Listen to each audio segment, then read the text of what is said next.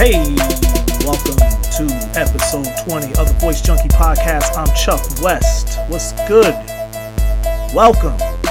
For all my new listeners, welcome to one of the coolest podcasts, one of the most underrated podcasts out there on the interwebs. Yes, this is Voice Junkie. So let me jump right into it, man. I got some topics that I want to talk about. Of course, if you watched, I mean, excuse me, if you read the title of this episode, it's called Too Much Hype. And I'm going to jump right into the main topic Zion Williamson. Now, for you sports fans out there, or if you're not a sports fan out there, specifically you guys, Zion Williamson is one of the top, eh, I say like top three recruits in the country in basketball when it comes to uh, high school recruits, you know, All American, McDonald, whatever the hell they classify it as. Yeah, Zion Williamson. He's like a phenom, man. He's, I mean, you just YouTube the kid. He's got a bunch of great clips on there. The dude is like, every game is like a slam dunk competition. I mean, he's he's a freakish athlete for his his age, and he decided over the weekend what school that he's going to go to, which college he's going to go to. Obviously, a kid like that is trying to just go to college for one year, one and done. That's what basketball has built its system on. College, the college system has built its system on one and dones. So obviously, when you're a kid like that, you're a phenom athlete in high school, you're trying to find the best platform for you to potentially move to the next level. And for whatever reason, he has decided to pass on South Carolina. I think he's from South Carolina. I could be wrong. You know, anybody who want to correct me, correct me in the comment section below. But I believe he's from that region of the country. But he had South Carolina as a potential destination. He had North Carolina. He had you know Kentucky, the usual suspects, Duke. You know the same old schools that every goddamn kid in the country seems to say every year. Why I don't know. But I'll get into that part. So, you know, they made a spectacle, and of course, he's decided to go with one of those schools that I've named. And he decided, he, he shook things up a little bit because no one expected him to pick the school he picked. The school that he chose ultimately was Duke, Duke University, Coach K. And Coach K is going to have himself another top five recruit going to his school that has already committed or verbally committed at least. And this goes into the problem that I have. This is going to the real deep problem that I have with a lot of these kids. Now, granted, they're kids. They don't know no better a lot of times. They just go off of whatever the hype is. If the hype, it's like the clothing. It's like clothing, right? It's like the clothing market. It's like the sneaker game, right? Chances are everybody's going to want what everybody talks about. That's just what it is. Whether the product is good or not, whether the style is good or not, whether the kicks are good or not, on a, just a conceptual level, it doesn't matter to them. They're just gonna want whatever everyone else wants, whatever, or whatever anybody else seems to want. You know, that's what people. That's how we are, man. We're simple creatures, human beings, man. We're simple creatures, man. We love to follow waves. We love to love what everybody else love the majority of us. And it's no different than when you pick a school and these a lot of these athletes, whether it's in the football game and specifically the basketball game. What what, what am I getting at? You mean, ask, where am I getting with this? Well, first of all, what I'm getting at is that I don't understand what the fascination is with Duke University. I just don't get it. Now, granted, I will say this full disclosure I am a Connecticut resident. I'm born and raised here in Connecticut. So I am a little bit biased because I am a UConn Huskies fan. So you can blur this a little bit with hate or or say that I'm hating a little bit or whatever the case may be. I, I let that leave that up to you. That's subjective, you know. But I, I, I okay, that's fair. I, maybe I'm a little biased, but I think Duke University is vastly overrated. It's a vastly overrated school. First of all, let me tell you why it's overrated. Every single year, we hear Duke University as a top three, top five school that these top recruits want to go to. Why, you ask? Why is that? Now, I know some of you out there are going to say, oh, well, because they have a continued record of excellence. Do they? I'm going to challenge a lot of you who probably are saying that out there, that they have a continued record of excellence. Let me say this Duke University is a, a, a very successful school. They do make it to the tournament a lot of the times every March. You could pencil in Duke University in the big tournament every year. You know, chances are. I mean, Coach K is an all time great coach. Coach K can guarantee kids that you will be in the big tournament every single year. You will have the opportunity to compete for a national championship. Now, let's get into the stats. Duke University has only won three championships in the 2000 era. Three championships. So, I'm not saying that's not impressive, but at the rate these kids are are are, are committing, these top prospects are committing to Duke annually, you would think that Duke University Coach K was as successful as Nick Saban in the football market down there in Alabama. Nick Saban just won his fifth championship, and he's been to about what seven national championship uh, games in the past like ten years. So I understand why kids would want to go and play for Nick Saban down there in, in Tuscaloosa. I understand that because the stats prove it. It's like, man, this program First of all, we're going to play in a pro system that's going to be tailor made for the NFL once we make that transition to the next level. Not just that, we're probably going to be playing in a championship every year. So I understand the incentive for a kid to want to go play for Nick Saban down there in Alabama, but I don't understand the incentive this this weird obsession for kids to go play for Coach K. I don't get it. Now, in the old days, I'm old enough to know, but you know, I'm in my mid 30s almost. So in the old days, the excuse for kids to go want to play for kid uh, schools like Duke and North Carolina and and Kentucky and et cetera, et cetera. The the and, I mean even even uh, Indiana back in the old days when uh, Coach Knight was running that program. But the excuse back then was we want to go to a big name school so we can be seen we can have a spotlight, a better spotlight, a better chance to be drafted in the first round. That was the excuse. But now, that excuse doesn't hold weight anymore at all because it doesn't really matter what school you go to anymore. You know, with t- social media and uh, platforms like YouTube, et cetera, et cetera, and all these other websites that monitor recruits across the country, it doesn't really matter what school you go to. You know, Gordon Hayward for the Boston Celtics, who used to play for the Utah Jazz in the NBA, he was a first round pick and he's an all star right now. And he went to Butler, Butler University. Does Butler have a a a a, a tradition, a, a a something that everybody talks about, or, or whatever the case may be? No, they don't. They're just a good program who had some players you know, who had a really good coach as well. But my point in what I'm saying is that if you are good enough to play in a D1 school, no matter what the school name is, if you're good enough to play in that school or any school across the country in a Division 1, it doesn't matter what school you go to because you're going to be drafted regardless of the fact. Kawhi Leonard, here's another one. He went to San Diego State. But he was good enough to get drafted in the first round or somebody was smart enough to draft him in the first round. But the point of the matter is, you have so much talent, not just in the country, around the world, when it comes to getting into the NBA. So, this notion that you got to go play for Duke to be seen or to have attention brought to you is, is hogwash. You know? So, now it gets to the other point.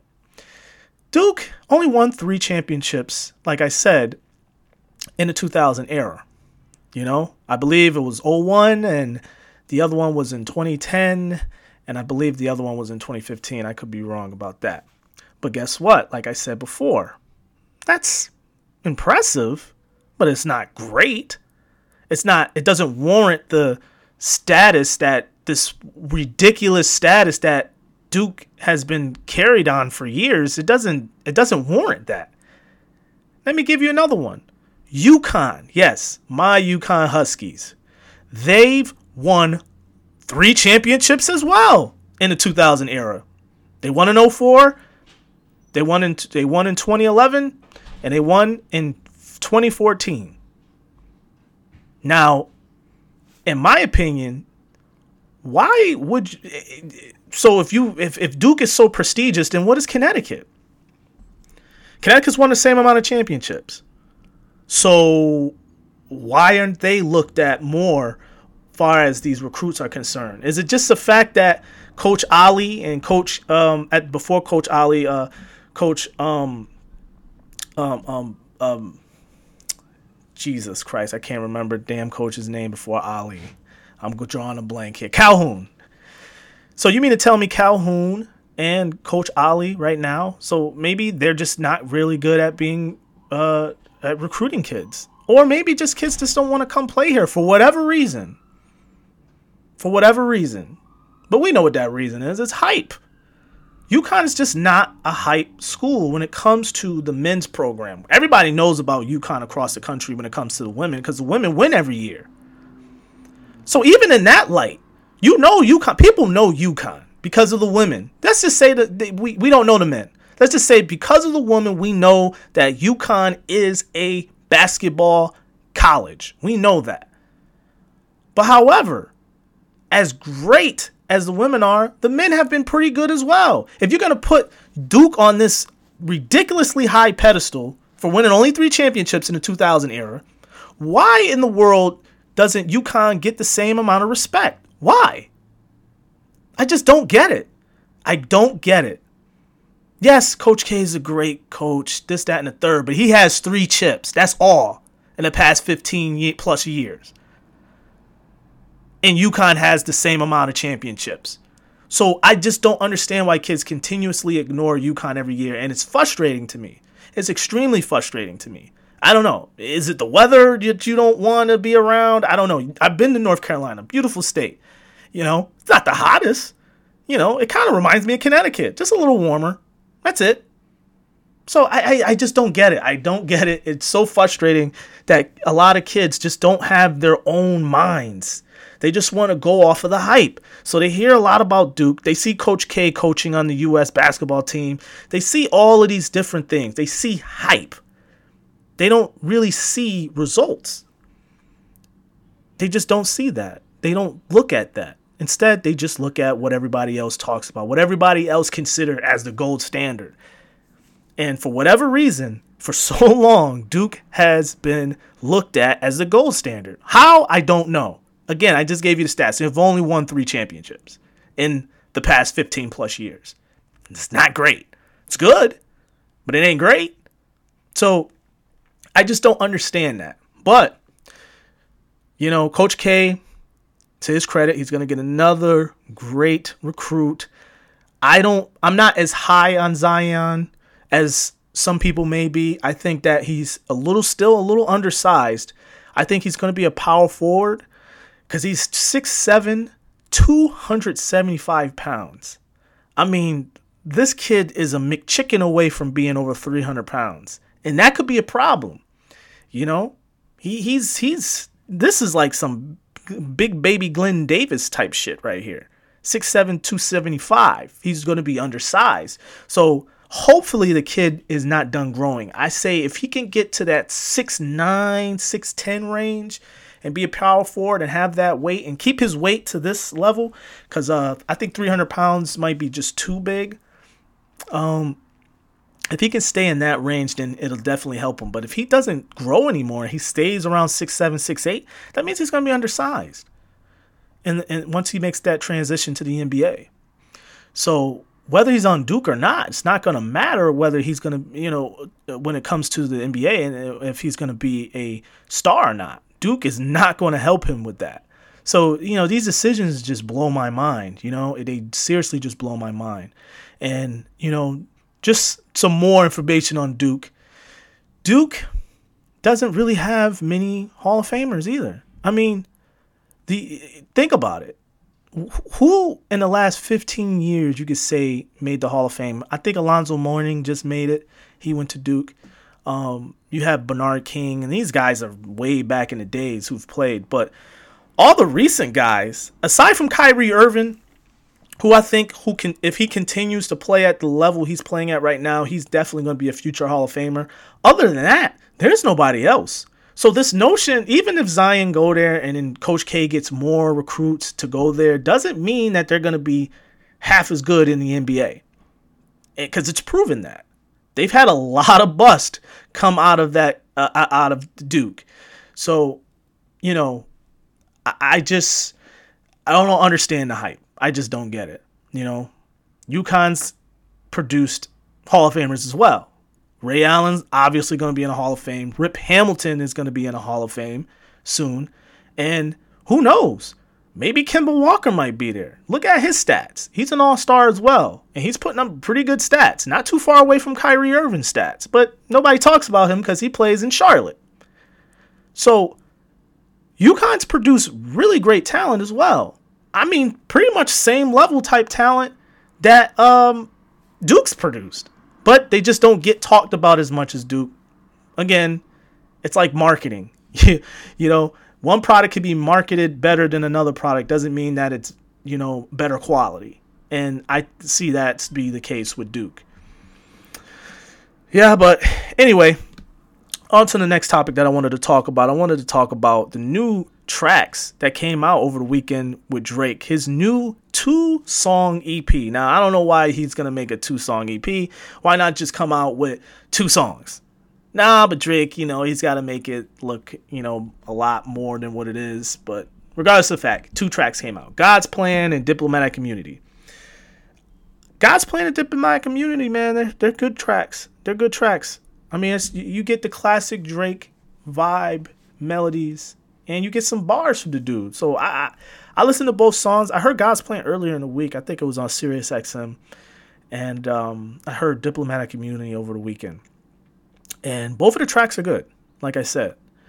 But, but, but, but, if you listen closely to Diplomatic Community, the second song on the quote unquote two track EP, he might be throwing some shots at some people, man he might be throwing some shots. You know what I mean? I think he's throwing some shots at Complex, DJ Akademiks, and Joe Budden. Yes. Yes, indeed. He's throwing some shots. Drizzy is coming for that smoke. Drizzy want that smoke.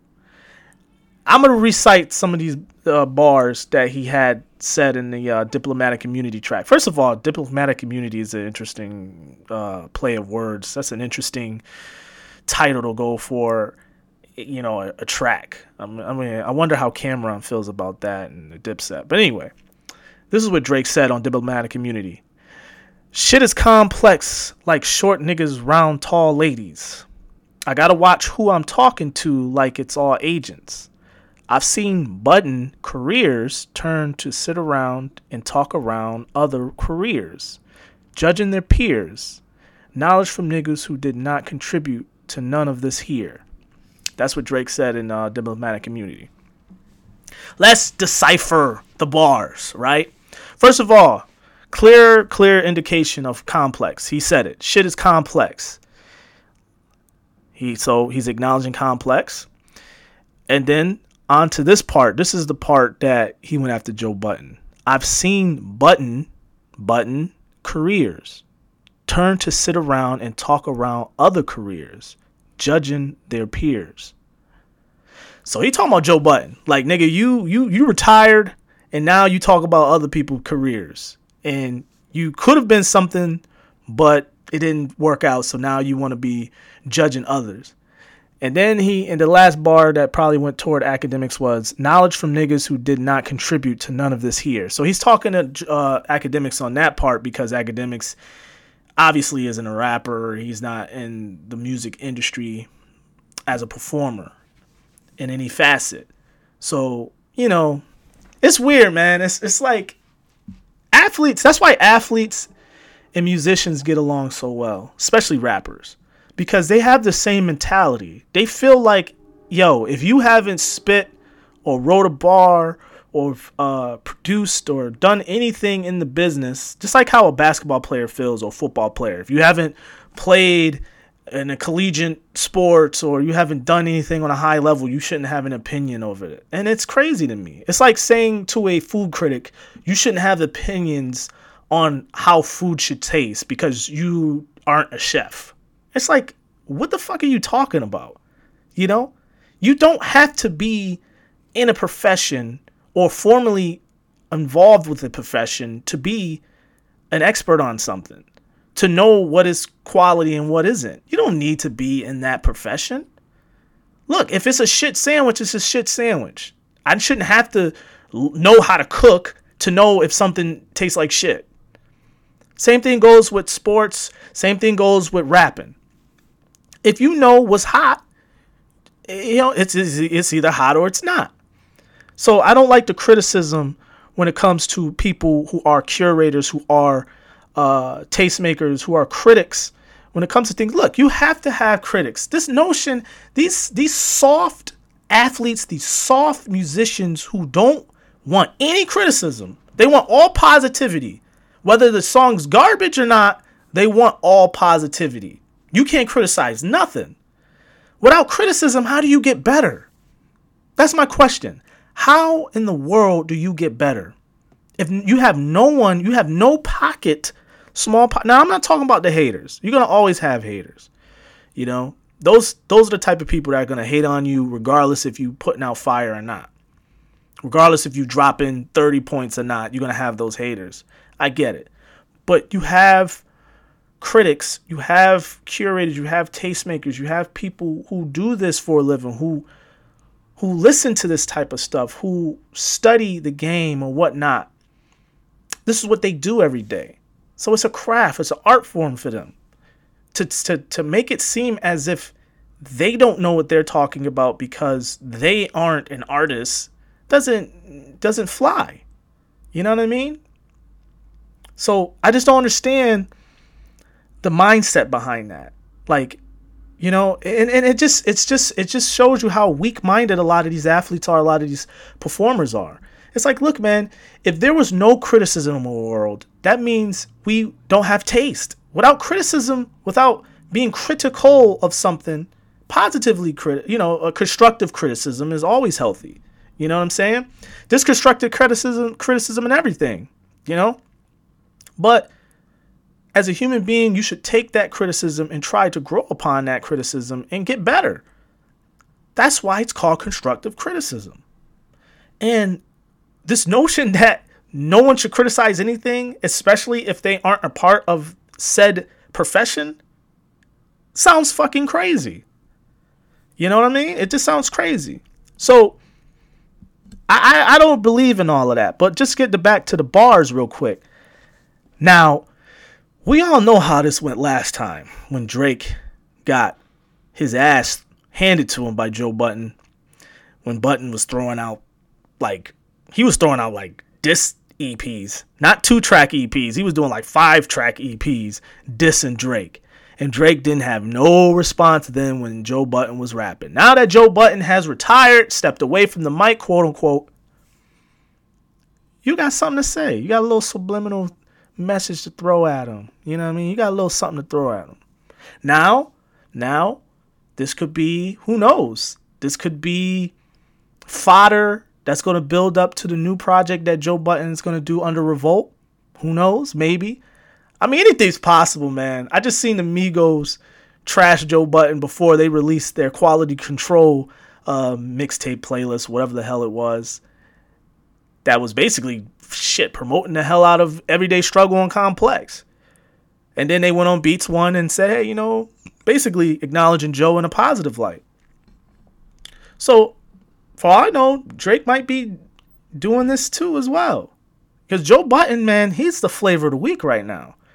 I mean, Joe Budden has put himself in a situation where he's one of the most talked about pundits in the industry right now. It's nobody bigger than him right now as a critic, as a hip hop critic, than Joe Budden, aside from Charlemagne the God.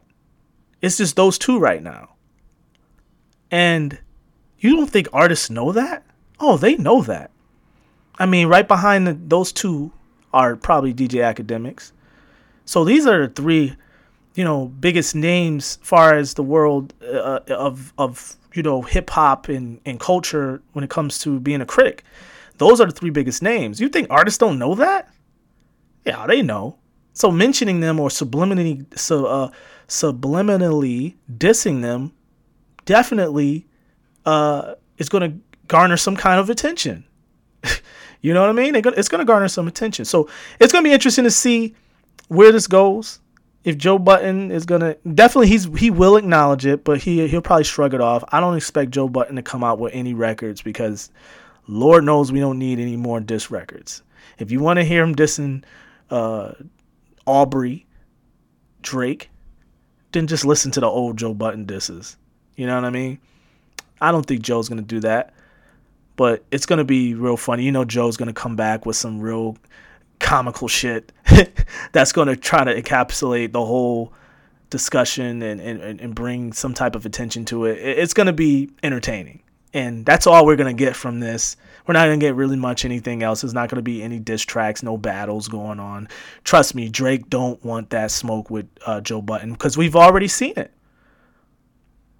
So it'll be interesting to see what comes from this, but I don't expect anything to really uh, manifest into anything far as lyrically.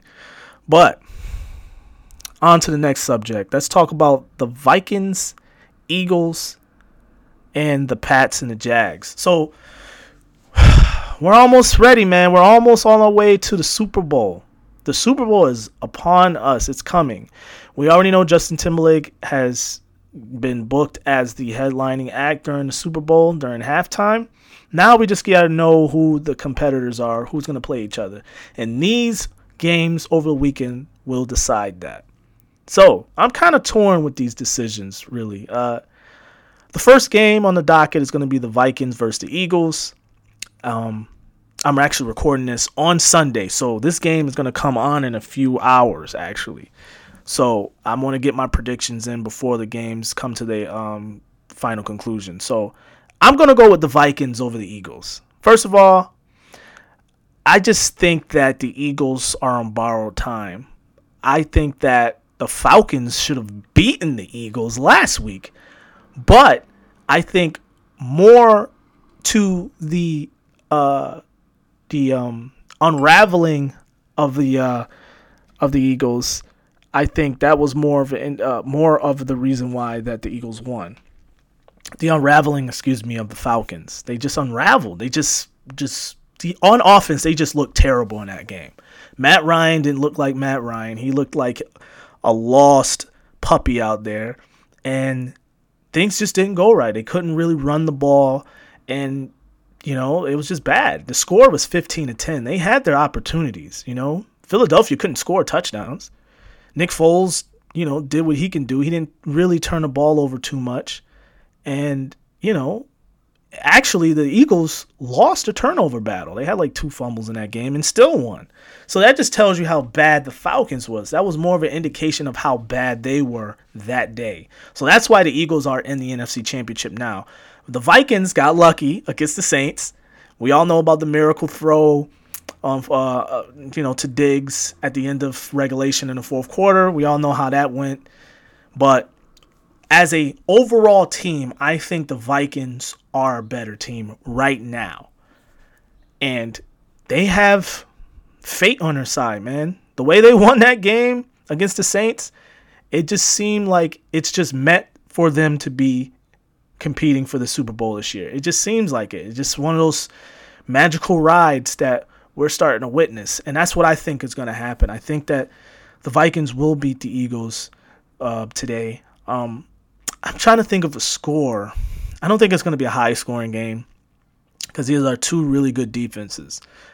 And this game is in Philadelphia, so I do have to respect the Eagles somewhat because they do play very well in Philadelphia. But if it's any team that can go into Philly and win, it's definitely the Vikings because they have the defense to do so and they do have the running game to do so. So I'm going to pick the Vikings. 21 to, I say, uh, 16. I say the Eagles will score 16. They scored 15 last week against the Falcons. So I think they can get at least 16 against the Vikings. So 21 16 Vikes. I'll go with that score. Now for the nightcap. Dun dun dun dun. Pats versus Jags. So now we had all these storylines over the last few days about Tom Brady hurting his thumb during practice. He sliced it, gashed it, whatever the hell happened. We don't really know. But he had to get it stitched up, and he's quote unquote questionable for this game. Now, do I think Tom Brady will miss this game tonight? No. Over Tom Brady's dead body. He will not miss this game. Do I hope that the Jags pull off the upset? You got to, you damn right. I, you, you better believe it. You damn right. But I think, unfortunately, I hate to say it, unfortunately, I think Tom Brady and the Patriots will somehow figure it out. They will gut it through and win this game. I just don't trust Blake Bortles enough. You know, Blake Bortles has played he played pretty well against Pittsburgh you know, he made four to five throws that that team had to have. And I think in this game, Belichick will have Blake Bortles in check. And he will put the game in Bortles' hands.